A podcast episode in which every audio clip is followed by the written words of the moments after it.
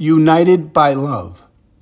The energy that unites and draws humanity together is the stability of love.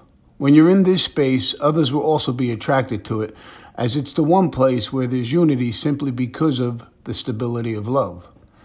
It's very important to be stable in love so people know there's a place they can turn to. I know many people read my articles, and it's expected they will be there.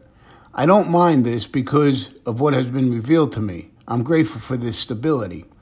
Everyone needs a place where they know they can go to for stability from the unconscious world. It does matter where you go for this. If you go to a place that uses distraction, it may feel like stability, but it won't be.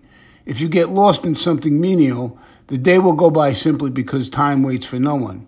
But if you're spending the same day in a state of awareness, you will become stable in love and people will turn to you in unity. Don't be concerned with what others say. Just be stable in what you know as love and let no one take that away.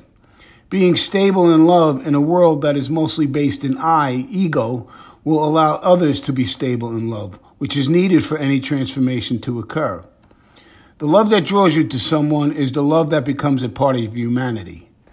Life is an open experience, and if you're not learning from it, you most likely have your mind made up already what you think it's about.